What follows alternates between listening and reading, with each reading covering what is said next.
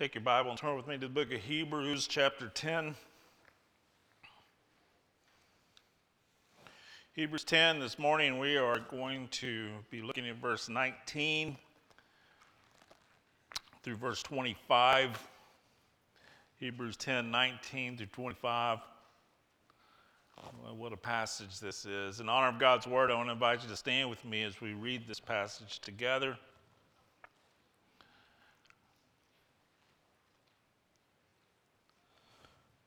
The writer of Hebrews has been pointing us to Christ for well over 10 chapters, and, and now we get to the therefore. Verse 19 Therefore, brothers, since we have confidence to enter the holy place by the blood of Jesus, by the new and living way that he opened for us through the curtain, that is, through his flesh and since we have a great priest over the house of God, let us draw near with a true heart and full assurance of faith, with our hearts sprinkled clean from an evil conscience, with our bodies washed with pure water. Let us hold fast to the confession of our hope without wavering, for he who promised is faithful. And let us consider how to stir up one another to love and good works, not neglecting to meet together, as is the habit of some, but encouraging one another, and all the more as you see the day drawing near. Let's pray together. Father, we thank you for uh, your word. We thank you, Father, for these, these three applications of the gospel. And we pray, Father, that you help us to, to approach this this morning uh, to see ourselves in this, to ask ourselves the question uh, how can we uh, apply this? How can we participate in this? How can we be a, a gospel people that moves beyond simply preaching the gospel week in and week out? But Father, people who live the gospel. And so I pray, Lord, that you would uh, fill this place with the Spirit of God, the hearts of your people with the Spirit of God, Give us ears to hear. Lord, give us ears to hear what you are going to say this morning. And then, Father, give us the, the strength, the courage, the conviction to respond faithfully. We pray in Jesus' name. Amen. You may be seated.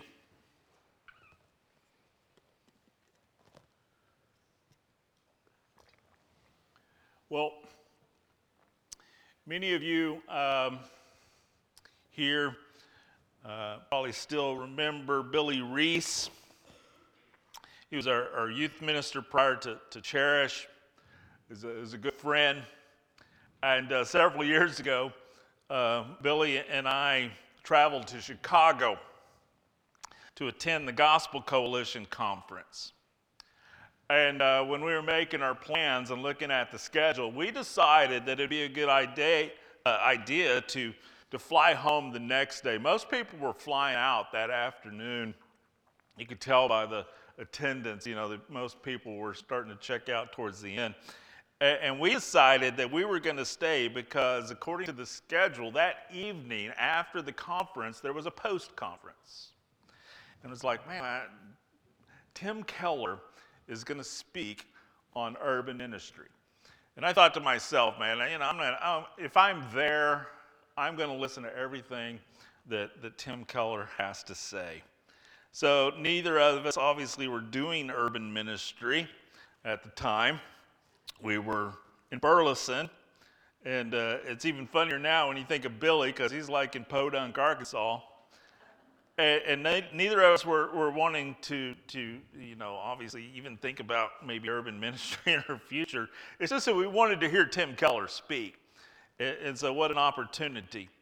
So, as we had done all week long, and it's kind of a humorous story, but all week long we had moved ourselves to the front of the auditorium.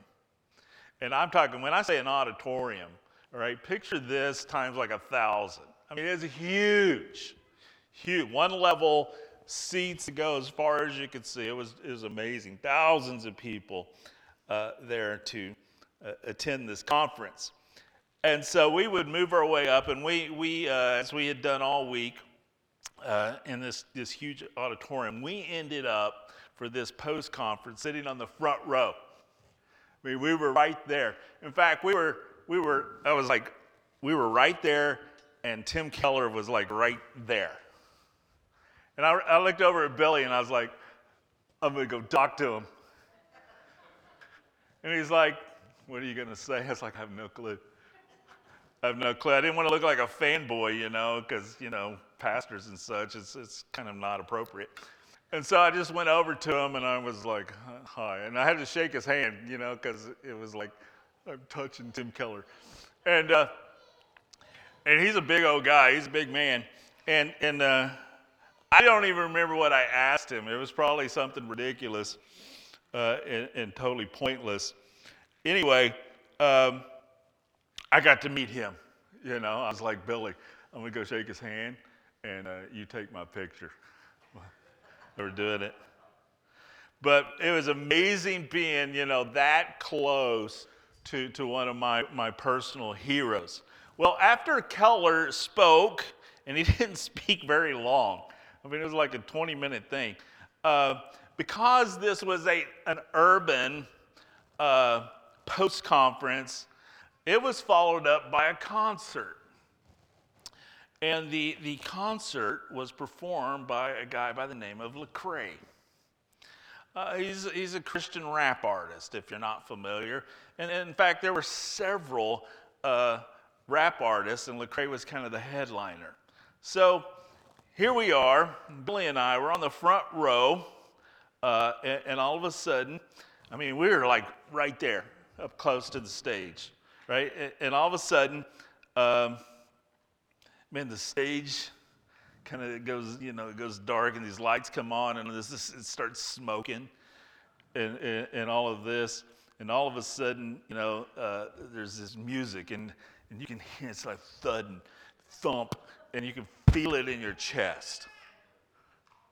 And we're right in the thick of it. I mean, as soon as that happened, something interesting took place. Uh, there was this thing called the rushing of the stage. And so, even though we were on the front row, all of a sudden we were jammed in. I mean, we front row, right? You can stretch out your legs. No, you don't sit down and stretch out your legs. You're on your feet. And so all of these people rush the stage, and so now we're in the in the middle of it. So it turns out there is this this thing, this phenomenon called a mosh pit. I don't know if you're familiar with that term, but but a mosh pit. There's this other thing called body surfing. Body surfing is when people, you know, just simply are lifted up on everybody's hands and, and moved around. So people are like moving and body surfing. And there's Billy and I in the thick of it, right? Two, two middle aged, white dad bods the whole nine works. And, and, we look at each other, we're in the midst of this thing, and there's kind of this feeling uh, we don't belong here. We're, we're out of our element right now. Something just is, is, is, not, uh, is not kind of our thing, you know what I'm saying?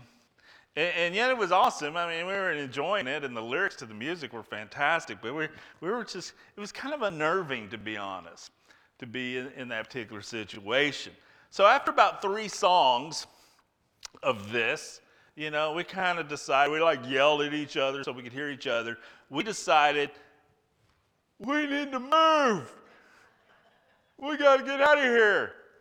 And so what we decided to do is, is work our way through the pit, the mosh pit, through the crowd, and, and to find our way far removed from the action. Because from far away from the action, then we could sit, sit, and we could observe without participating. Uh, I think a lot of Christians have the same experience when it comes to drawing near to the presence of God. Not that I'm comparing the two. But the reality of the feeling is similar because we know in our hearts that approaching God is, is well, it puts us out of our, it's not our, our thing, right? We feel like we don't belong here. This is out of my element. And being this close to God puts us, it obviously puts us out of our element. After all, everything about God is God is holy, holy, holy. Everything about him is one to be feared, to tremble at. He knows everything that I've ever done, he knows every thought that I've ever had. And so, yeah, it's a little intimidating approaching God. And I have this feeling I better back up. I better back way up when it comes to approaching God. And it becomes a lot easier to observe from a distance rather than to participate. Getting close to the throne of God, well, that's reserved for, for angels, right? We've read the book of Revelation. That's where the angels are. It's kind of like an angelic mosh pit. And, uh, and yet, instead of body surfing, they're falling on their faces. That's what uh, the prophet Isaiah had experienced. In Isaiah chapter 6, 1 through 5, we read this In the year that King Uzziah died, I saw the Lord sitting upon a throne. He's high and lifted up. The train of his robe filled the temple. Above him were seraphim, these angelic, weird looking beings. Each had six wings. With two, he covered his face. The other two, he covered his feet. With two, he flew. And they called out to one another, Holy, holy, holy is the Lord of hosts. The whole earth is full of his glory. And the foundations of the threshold shook at the voice of him who called, and the house was filled with smoke. And I said, Woe is me, for I am lost. I'm a man of unclean lips, and I dwell in the midst of a people of unclean lips, and my eyes have seen the King the Lord of hosts. Isaiah basically says, I don't belong here. I don't belong here. I am totally out of my element. This isn't going to end well.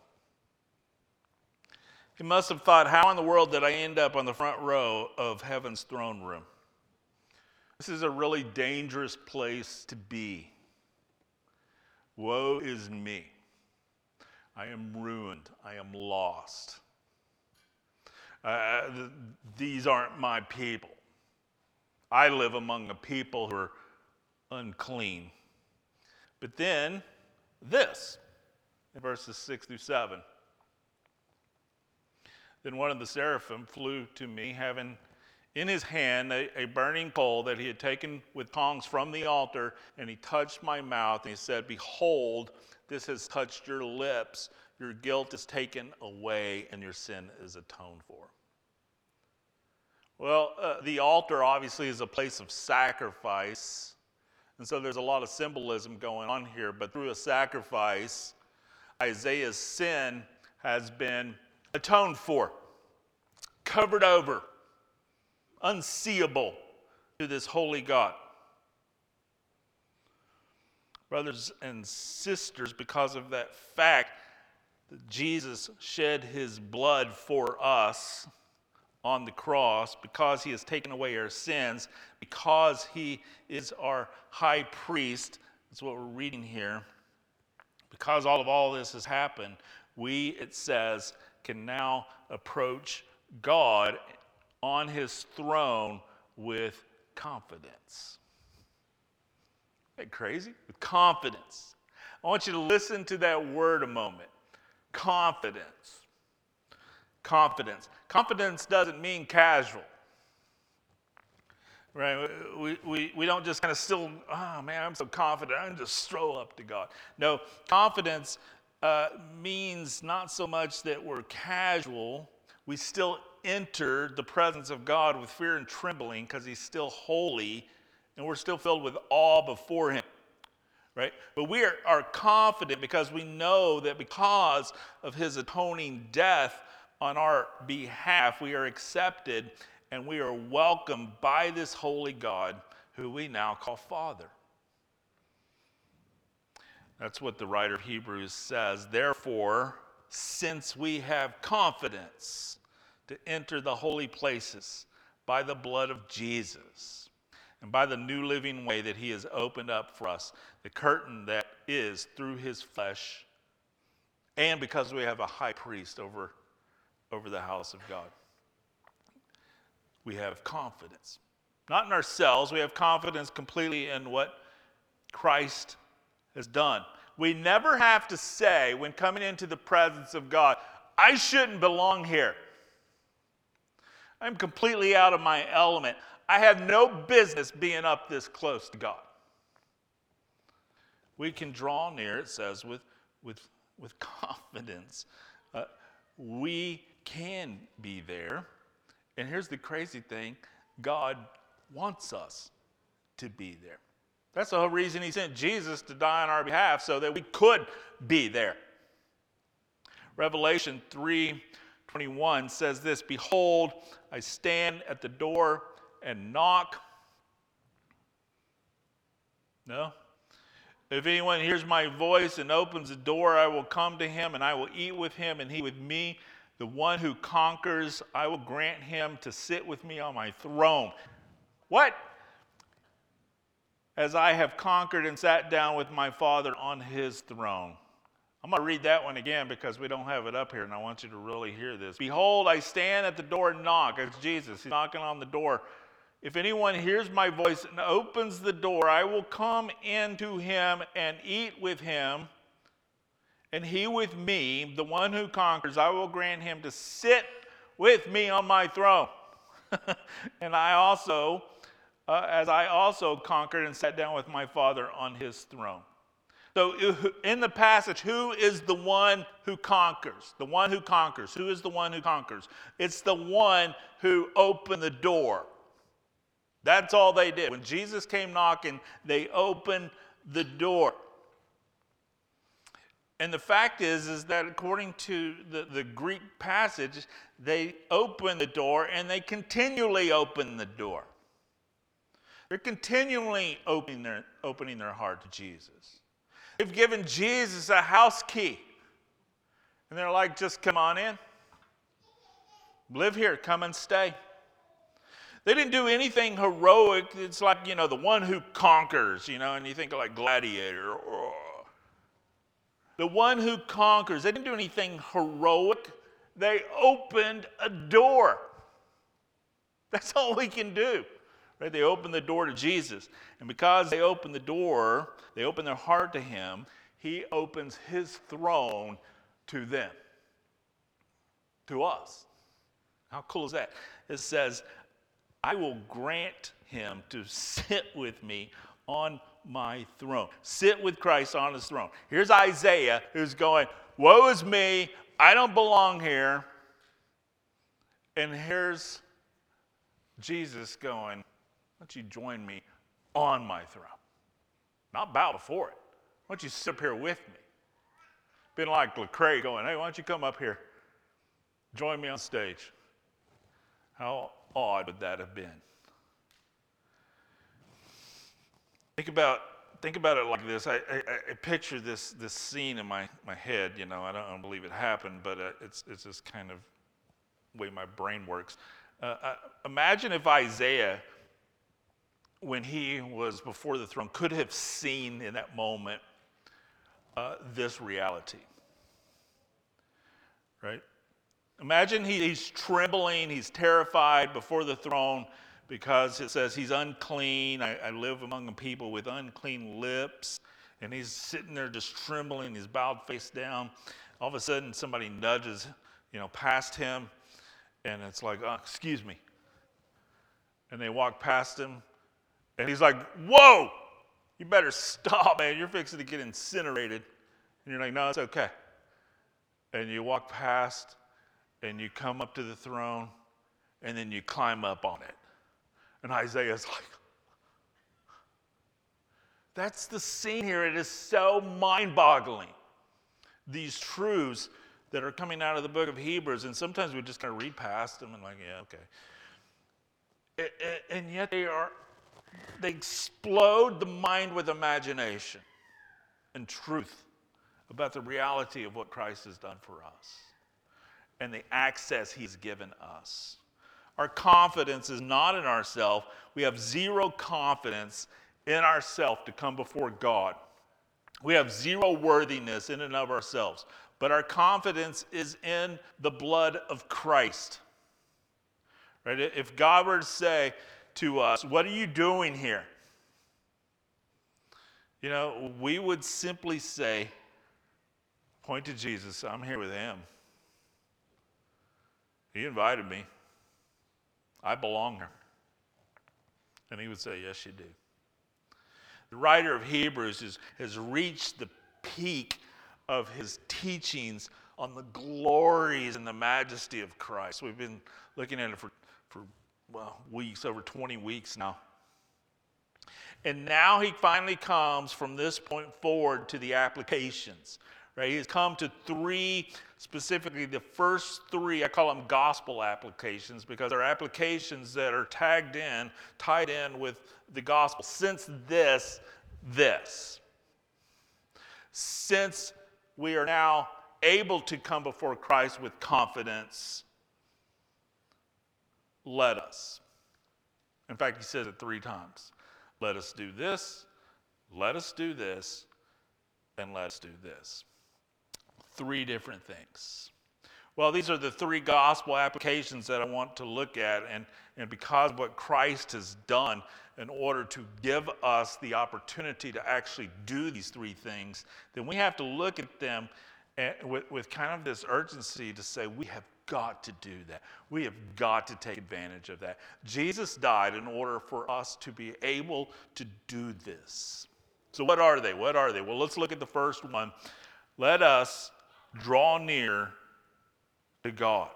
Verse 22 Let us draw near with a true heart and full assurance of faith, and with our hearts sprinkled clean from an evil conscience, and our bodies washed with pure water. I want you to think about what that means. Let us draw near.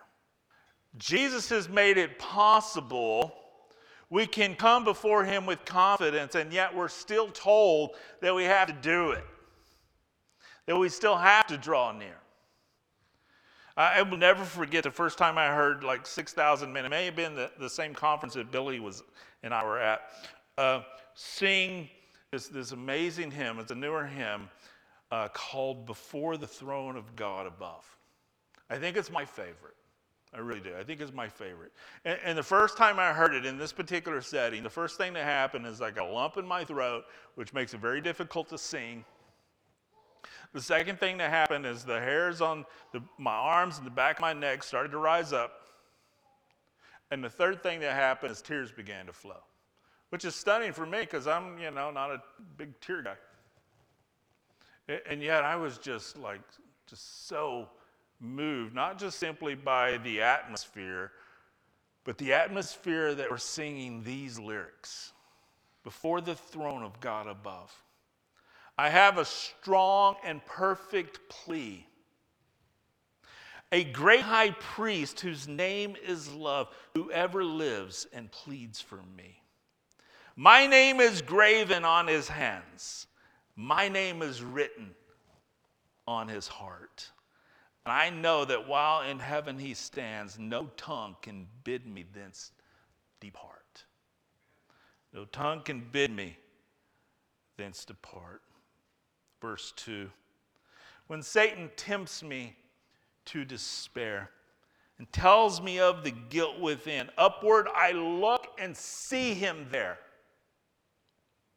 who made an end to all my sin. Because the sinless Savior died, my sinful soul is counted free, and God, the just, is satisfied to look on Him and pardon me.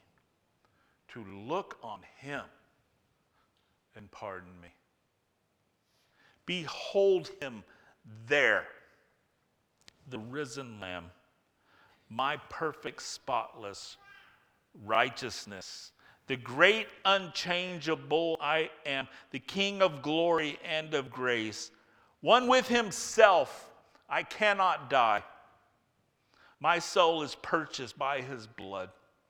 My life is hid with Christ on high, with Christ my Savior and my God. With Christ my Savior and my God. The invitation to draw near to God is, is, expressed in this is an invitation to draw near the throne of God and to behold him there. The risen lamb, spotless righteousness.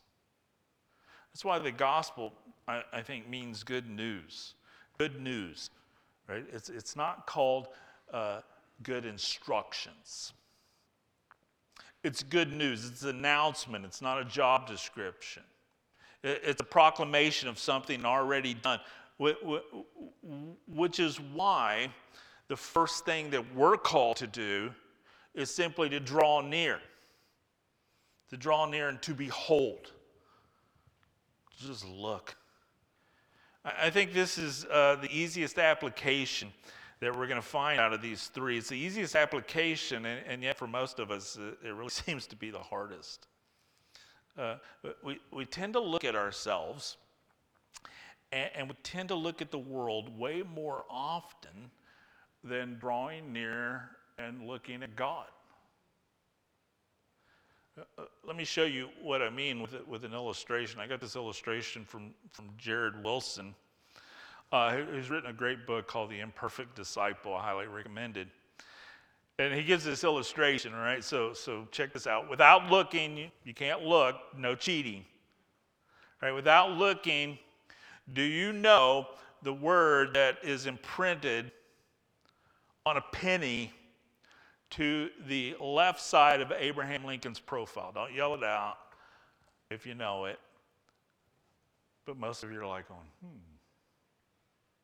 Okay, you flip it over on the tell side, right? Do you know what's on the tell side? You're like, well, it depends on which year it is.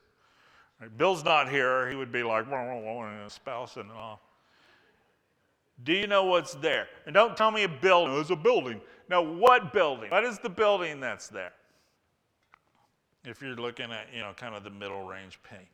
You know, John's not here. John would say, you know, oh, it's wheat. Guys, save that joke. He's not even here. And so, what building uh, is it? By the way, I learned some interesting uh, things about this uh, particular building. You know that some pennies on that particular building, it's the Lincoln uh, Memorial. And on that building, uh, some of those pennies that you have in your pocket, uh, they have what's called a floating roof. So on the building itself, the roof is kind of raised up and it's not connected to the rest of the building. Right? Like some of the pennies in the 70s have that. If you find that, uh, that is worth over 300 times what that penny's worth. That's right, three bucks. But it just kind of, you know, the, the whole thing about it is, is all of a sudden, you know, I'm finding out these facts, and it's like these stupid pennies. I'm like, you know, I don't like investigating the thing. All right, how about this? Uh, this is especially true on the newer pennies. Newer pennies have more of a shield on them, right? There are initials next to that, little bitty initials. What are they? Whose are they? Anybody know? Anybody have a clue? Well, the initials are FG. And that's right. Now you know. That's for Frank Gasparro. Duh. Frank Gasparro. You're like, okay, in the world is Frank Gasparro? I don't remember that from my history books. Well, he's the guy who's the artist who designed the penny, the, the newer pennies. He's got his name on all these pennies. So here's the point of this. We all know, we're all going, well, I know what a penny is, right? I know what a penny looks like. We've had them our whole lives. We've had them, you know, the, they're everywhere. There's like 50 of them on top of your, your, your washing machine right now. They're everywhere. And, and here's the reality, though, is even though we've had them eh, our whole lives, right, most of us could not answer those questions concerning them because we're going, I'm not really sure. We've never really looked at it. Not really. We've just kind of taken it for granted. Uh, we don't look because we think we know. And here's the thing the same thing can be said of the gospel, the same thing can be said of Jesus. You hear it week after week, this thing called the gospel. And when you think, man, we know it, we know it. And, and sometimes you know it or you think you know it so well that you stop looking. That's why the writer of Hebrews says you still have to draw near. You can't just go, cool, we can. We can't. The gospel says we can. I've read theology books that say now we can draw near because of the blood of Christ. I've read so many theology. You can, we can. But are you? Just because we can doesn't mean we are. We still have to look. Psalm 30, or excuse me, 63 2 says, I have seen you in the sanctuary, and I have beheld your power and your glory. I've seen you there. I've beheld you. And what do you see? Power and glory. Beholding Christ helps us to see power, it helps us to see glory instead of uh, uh, just our own power or glory and being impressed with the world's so called power and glory. Our minds are fixed on Christ. Look, look. Our, our power doesn't come from behaving, but from beholding, from looking. I, I love the story, uh, one of my favorite Spurgeon stories. Uh, of a, a, custodian, I think it was a custodian that was working at uh, London's agricultural um, hall. And Charles Spurgeon was scheduled to speak there, a large auditorium, and uh, he had never spoken there before. And, and so, uh, th- obviously, this is Spurgeon's day. There's no microphones, there's, there's no speaker system, right? It's pure projection. And so, Spurgeon uh, decided to test the acoustics of the building uh, before you know anybody got there. And so this, this guy was cleaning in the auditorium, and so Spurgeon goes out and he, and he goes into the, one of the balconies and he shouts out, Behold the Lamb of God who takes away the sins of the world. Comes through the rafters. He did it again. Behold the Lamb of God who takes away the sin of the world.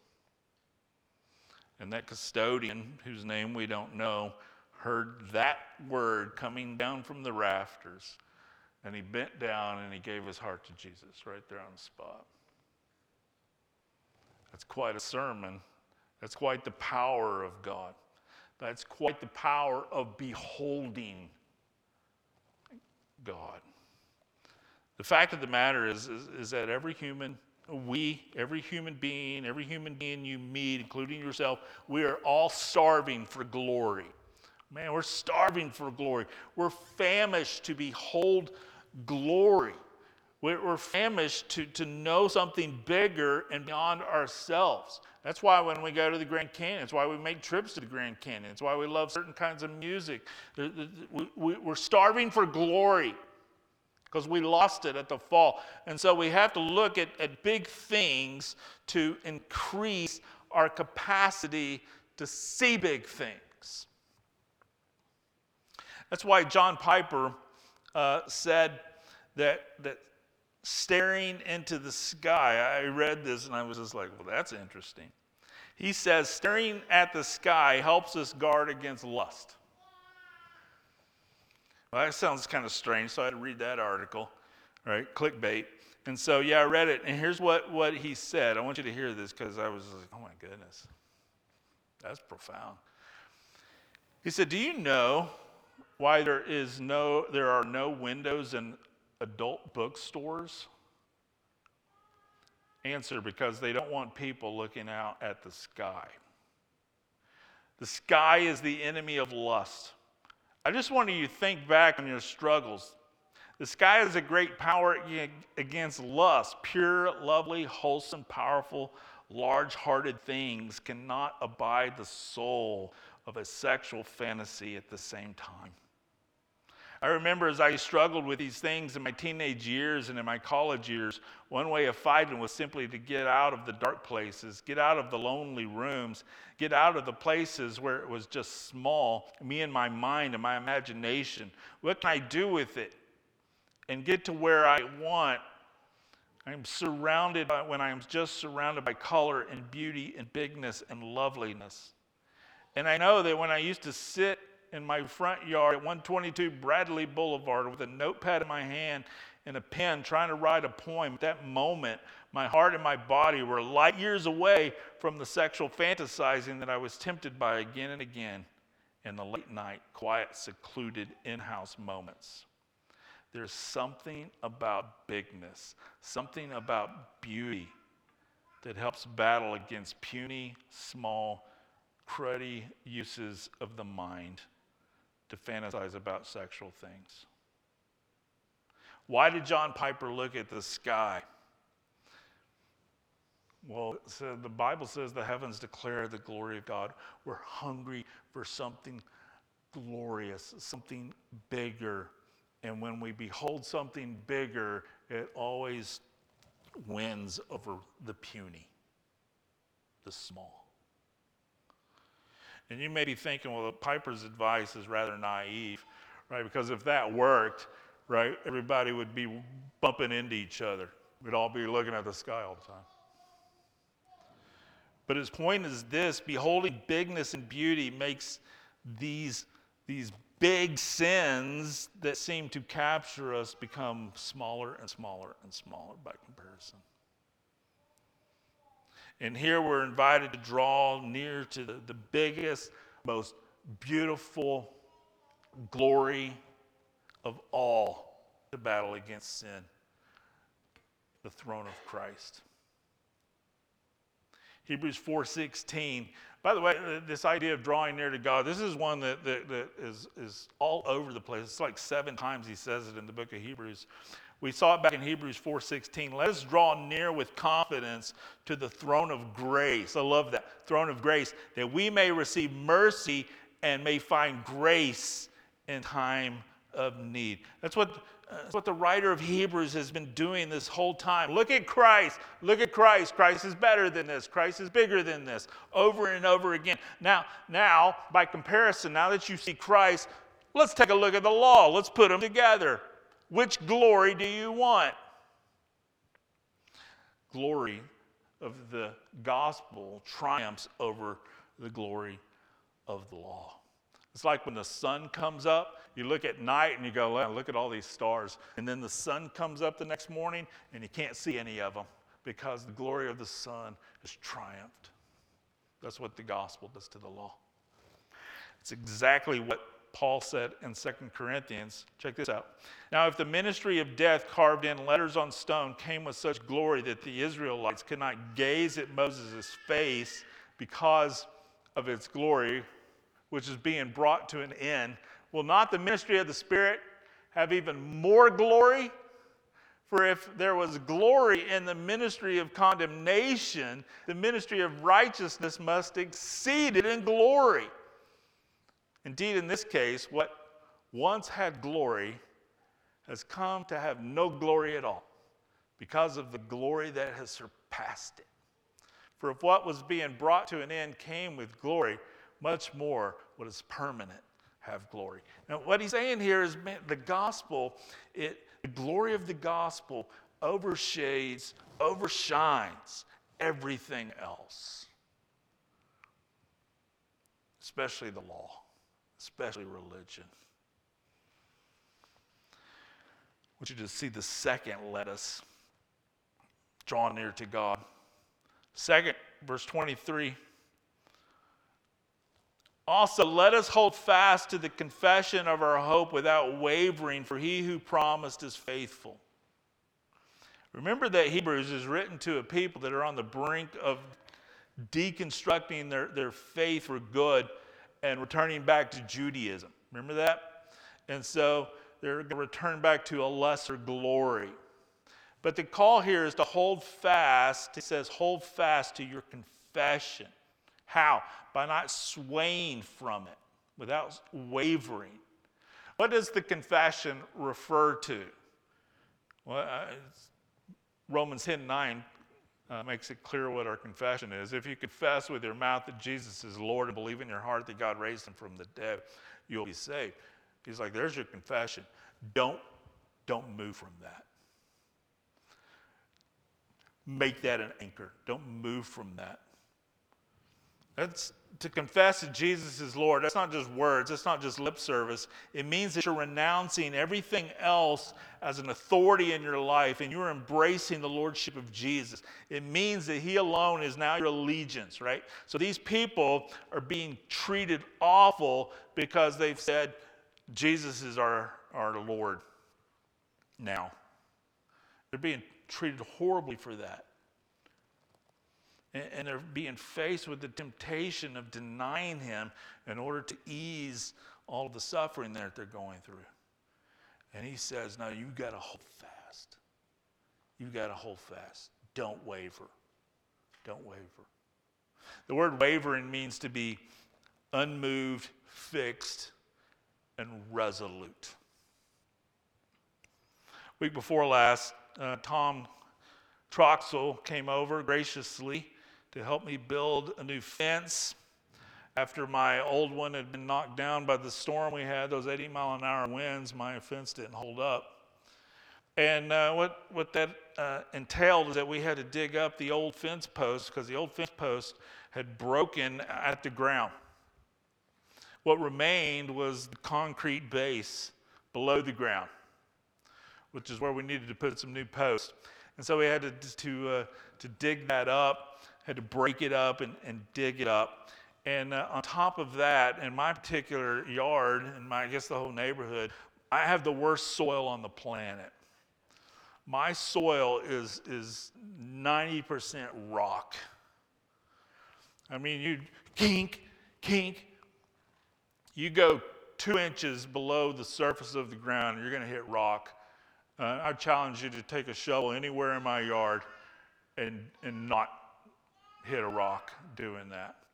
And so we're digging in. You got to dig about two and a half feet, a two and a half foot hole into the ground. Uh, it was about the same as going out into the middle of the street and digging a hole. That's basically what we were up against. And man, it was, it was so hard. And here's what we discovered in doing this that the original builders of that fence, they were like going, Yeah, I don't think so. I don't think so, man. As long as the thing's standing, uh, when we get out of here, we're good. I mean, you know, they went like about, you know, maybe a foot. No wonder when the storm came, it didn't last. Poor building methods, poor building materials. And so Tom and I, we had to, to, to stand out there, spend an entire day digging what, five or six holes uh, in, in this rocky soil. And it was, it was, it was miserable. It was tough. We, we hammered, we pried, uh, we, we rented an auger, and we were like both trying to do it because it kept hitting rocks and spinning us around. Uh, Tom nearly broke a wrist. It, it, was a lot of fun. We battled the ground for every single inch of depth. Every inch we battled for. But we finally did it, and we set those posts, and we used metal posts. And now those posts, I, I truly believe this, and we haven't fully had them tested yet, but I believe they will be unwavering in a storm because they're fixed. And that's the same thing you have to do when it comes to the gospel because you have a lot of things in this world, a lot of struggles that are coming at you from so many different ways, and you have to continue to persevere and to dig deep and to dig deep with Christ. And when you go, you'll discover it's not necessarily all that easy, and you keep running into obstacles and things trying to pull you away from spending your time and drawing near to God. And you just constantly have to keep at it and keep at it and keep at it and draw deeper and deeper and deeper. And what's happening in our culture right now is there a storm that is blowing through. America. And so many of these churchgoers who were an inch deep are being blown away. And they're going, I don't believe anymore. Too costly. I'm going to deconstruct everything. That's what's happening in, in record numbers. You have to dig deep. And we have to dig deep, not only for our own faith and the confession of our own faith, we have to dig deep for generations, for our kids, for our grandkids, for the community. Uh, uh, Robert Murray M'Cheyne said this. I love this quote. He said, A Christian is someone who makes it easy for other people to believe. Isn't great? Right? How do we make it easier for other people to believe if we're drifting and wishy washy about our confession? We have to draw near, we have to hold fast to our confession. And the last one I want you to see, the third gospel application, is we got to stir one another up. Oh boy. Now, what I'm going to say is going to sound really odd and, and rather countercultural, which uh, is part of the problem. Because I'm going to say some things and they're going to sound very countercultural, but it's not that they're countercultural in the society which they are. It's going to sound countercultural in the church, which is a problem. How we drifted so far that Scripture sounds like nobody could do that. Verse 24, and let us consider how to stir up one another to love and good works, not neglecting to meet together, as is the habit of some, but encouraging one another, and all the more as you see the day drawing near. So here's the thing Scripture makes it clear that when we draw near to God, we will automatically draw near to our brothers and sisters in Christ as well, our fellow man uh, alongside of that. Jesus said, Whatever you do for the least of these brothers, you've done it unto me. There's such a connection between us as a family and our relationship with Christ that it's how we treat one another, is how we treat Jesus. That's how close they're linked. The, the, the church is called a body, the body of Christ. Right? We're, we are Christ's arms and legs and feet in the world. John says it's impossible to love Jesus and not love his church. Can't do it. It doesn't even make sense. It's like saying, you know, I, I, I love you, but I don't love your physical presence. I don't love your body, but I love you. Well, it's ridiculous. You are you. You are you embodied. And so to say, I don't love, I love Christ, but not the body of Christ, that doesn't make any sense. So that sentiment is expressed in the word consider. And let us consider. The Greek word translated here is consider, it's really hard to convert it into English. There's not really an equivalent. But we used it, it was used back in Hebrews 3 1 when we are told there, same word, consider Jesus. So Hebrews 3 1, consider Jesus. Here we're to consider one another. Same word. We saw back then that that word meant to look intently at, to look, to think about, to let your mind be occupied with Jesus. And now we're called to do the same thing towards one another. Passage literally says, consider one another in order to stir up. It doesn't say, I mean, the translation is let's, let's consider how to stir up. No, it says consider one another and then stir up. That's what the passage says. This is God's call for us to consider one another, to look at one another, to think about one another, to focus on one another, to study one another, to let our mind be occupied with one another. The goal of this focus on others is to think of ways to stimulate one another towards love and good deeds. Uh, this, this, by the way, isn't written to just church leaders. Consider one another. What's, who's that? Everyone. Right? It's written to everyone. Everyone is responsible to everyone.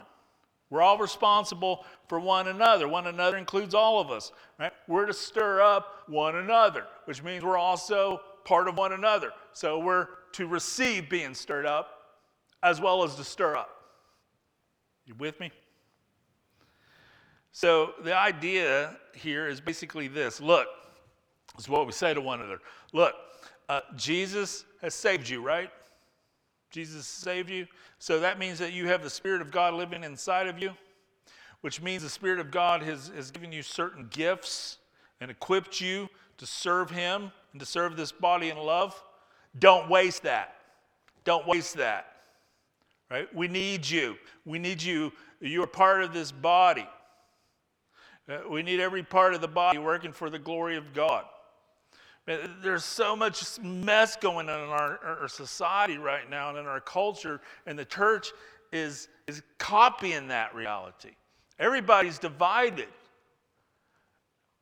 Uh, we're politically divided. And the church is in the same boat. We've allowed politics into the, the body, not the kingdom politics, but nationalism. Think about how dumb that is, right? We're like going, well, you know, if you want to be a Christian, you have to be on conservative, you have to be on the right. And there are other people, progressive Christians, that are going, well, actually, no, if you want to be a Christian, you'd have to be on the left. Well, let me ask you this. When you look at the body of Christ, which side do you want, right or left? I want the whole thing. And we're called to be the whole thing. How ridiculous is it to say we're going to be half a body of Christ. Oh my goodness. We have allowed the world to dictate to the church. So the idea here is look, man, look, we need everyone. There's a genuine responsibility that we have for one another. When you become a follower of Jesus, right, you commit yourselves, you put yourselves into that arena of responsibility. Right? It's so different than the church today. Today, the, the church is consumed with a, a consumerism. We have a consumeristic mindset that marks so many Christians in churches today. Man, people say things, you, get in conversations with people, and you're like, oh, you go to church? Yeah. Oh, my goodness, yeah, I just love my church. They have so many wonderful programs for the kids. They, they even have an indoor uh, playground. Right? My kids can go from one end of the building to the next on a giant slide. They have a movie theater. I can drop my kids off and I can grab a latte at the, at the Holy Grounds Cafe before I go to Jazzercise for Jesus class. You know what? That's fine. You know, that, that's all great as long as as long as at the same time you are linked together with other believers where there is mutual accountability to love and good works. But man, let's be honest, right? Most church going consumers are, are, are offended by that, offended by the whole thought of that. this word to stir up stir one another up. In the Greek text, it literally means to jab, to provoke. I call it jabbing for Jesus. Right? We got a whole new church motto jabbing for Jesus. But, but most people today, man, you start jabbing them for Jesus, and they're like, I'm out of here. I'm out of here. Right? People are offended, too, too easily offended to be jabbed for Jesus. People want to be coddled, not challenged, pampered, not prodded. And, and, and yet, and yet, I just, I just want to say, man, oh, how is being a consumer Christian going to serve you when you stand, when you draw near to God, especially on that last day, when you draw near God on the judgment seat of Christ? And you have to give an account for what you did with your spiritual gifts and your resources and your opportunities. You're going to look back and go, man, I wish somebody would have jabbed me. And so, jabbing one another for Jesus is, is an act of love. It's to be done in love. We, we, we've lost this in the church. Jesus said, in the last days, the love of most will grow cold. Right? That's why we're to keep encouraging one another to be, uh, not to be molded by the patterns of this world. Jesus said that the world will know that you are my disciples. How? if you love one another. The, the, the primary fruit of the Holy Spirit is love. And so we're, we're, basically not stirring one another up to act more loving. We're stirring, we're jabbing one another to be what we already are in Christ, which is loving. The other part of the assignment, this is, this is an interesting one is to look, look after one another's steadfastness. Some people in the church have gone MIA. Right? They've stopped showing up at the assembly of the saints, and, and it's become habitual because it does. That's what happens. The Greek word, the Greek word for habitual is a very familiar one. This is fascinating to me. The Greek word for habitual in the text is the word ethos ethos. What's an ethos? Right? Every church has one. Every church has a has an ethos. Ethos. Uh, uh, it's it's a feel, right? It's a it's a kind of a cultural spirit. It's an unspoken way of being that's just simply in the air. It's a feel. Some churches, uh, the feel is just kind of lackadaisical, half-hearted. Other churches just there's a joyful expectation. It's just in the air. It's hard to define, it's hard to pin down. You can't program it. It, it, it. You just feel it. You just know it. It works its way through the whole church like yeast through bread. Everything we do, everything that we do is based on habits and, and rhythms. And those things, in, in turn, are based on what we love and what we desire. And those habits co- corporately form an, an ethos. An ethos. The ethos reflects our loves, what we love. The old song, right? The old song, Love is in the Air. Love is in the air. Right? It's such a cheesy song, but it's truer than we know. Right? It's kind of a, an ethos in the air. The message here is build an ethos of love and good deeds and faithfulness just kind of in the air, right? Don't build an ethos that says, church, I can take it or leave it, right? I'll check in every now and then if, if uh, you know, nothing better comes up. Which nobody would ever say that, but that's the ethos that so many people have. I mean, the, nothing better on Sunday morning is going to come up. Ever. I'm not saying, you know, that, that, that you might, you know, miss a Sunday every now and then. I'm not trying to be legalistic about it. I'm just saying that there's nothing better and more important than worshiping God with your brothers and sisters in Christ. If, if we could see our worship from heaven's perspective,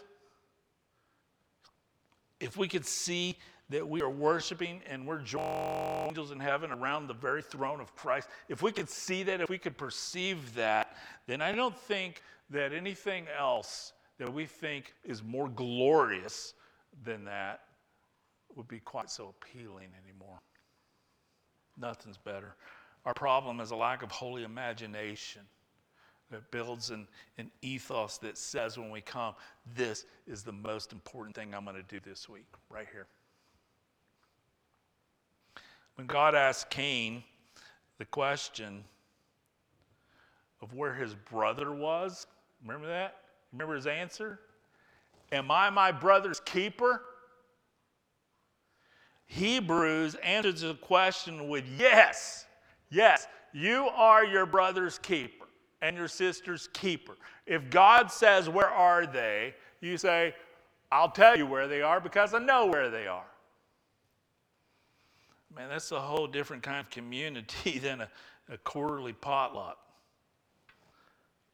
Uh, this is relational, it's vulnerable, it's challenging, it's humble. It, it requires a willingness to be jabbed, to be stirred up without taking offense, right? It, it, that's a maturity level. In, in, in this divided cancel culture, it is radically different.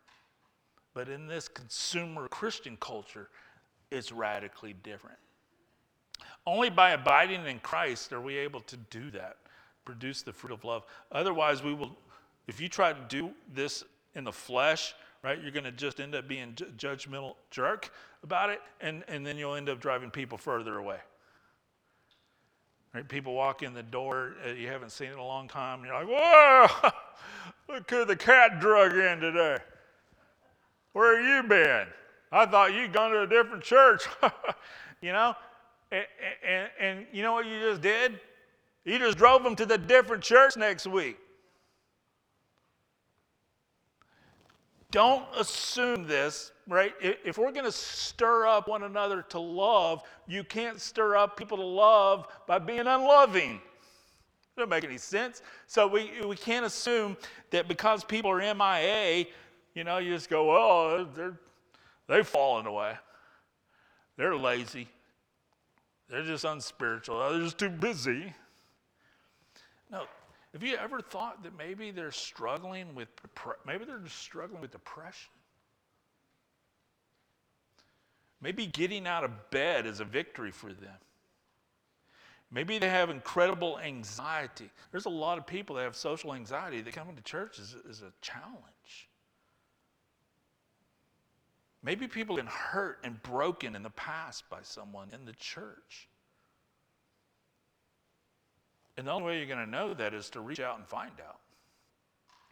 Guilt trips are the worst possible motivational tactic that you can come up with with your kids, with anybody. But here's the motive. We are to do this, it says, all the more as you see the day drawing near. The, the day is a reference to the second coming of Christ. The day is the, the final day of life in this fallen planet. It's drawing near. Do you see the, the wordplay here in the text? Right? As the day draws near. Here's, here's basically what he's saying. The writer is saying, draw near to God and then draw near to one another because the last day is drawing near. I love that. I, I know it sometimes uh, doesn't feel like it. And it, sometimes you just go, I don't know. The world just keeps spinning. Every day it comes up and it's a little worse. Every single day it just seems. And yet the world is on a time scale and it's ticking down. It's the sand through the hourglass is nearly siphoned all the way through. I really believe that in just an inch more of time, and then all eternity begins. So, shouldn't that produce in us a sense of urgency? Uh, uh, the, the idea here is going, man, this times are urgent. We need to stir up one another. We need to, we need to be loving. We need to be doing good deeds. We need to be faithful to our church. We need to be doing all these things because any day, any day, Jesus may return. And I want to be found faithful. Jesus says, when the Son of Man comes, will he find faith on the earth? Boy, I want him to find it in us, in all of us. So we must be urgent towards our brothers and sisters who have drifted away in love. We must be urgent towards the lost because once Christ comes, that's it. Our Lord's coming soon. And so we need to take these gospel applications to heart. Father, we thank you for your word. We thank you, Father, for the fact that you've given us these, these things, Lord, these, these let us, uh, let us participate. They're, they're not given to us like harsh commands. They're given to us like invitations. Given to us like since Jesus has done this, then let us take full of advantage of everything that he's done for us, everything that he bought with us for us with his blood. Let us do these things because he's given them to us. Let us draw near to God because we can now. Let us let us hold fast to our confession because there's no other confession that even begins to, to outshine the truth of Jesus. Let us stir up one another because we're on the winning side and Christ is coming soon. And so help us to, to be fully present with Christ, alive in this world. Let us take the church as not a Sunday option but is our lifeline. The clock's ticking. Lord, we thank you. We praise you for your word. We thank you, Father, for these invitations uh, to, to join, to participate with you in these things. I pray, Father, that we would look at, at them and then look at our lives and, and question ourselves. Uh, allow the Spirit to intervene and, and examine our hearts are we taking full advantage of drawing near to you? Every day, carving out time to draw near? Are we holding fast and strong without wavering to that confession we made however many years ago it is for some of us? Are we still as passionate now as we were then? Are we so connected to one another that we're able to stir one another up? That someone's able to stir us up without us taking offense at that and, and actually not seeing it as an offendable act, but an act of love? Are we able to actually do it as an act of love? So many things uh, uh, at play here. And I pray, Holy Spirit, apply to each of us the things that apply most to us. I pray in Jesus' name. Amen.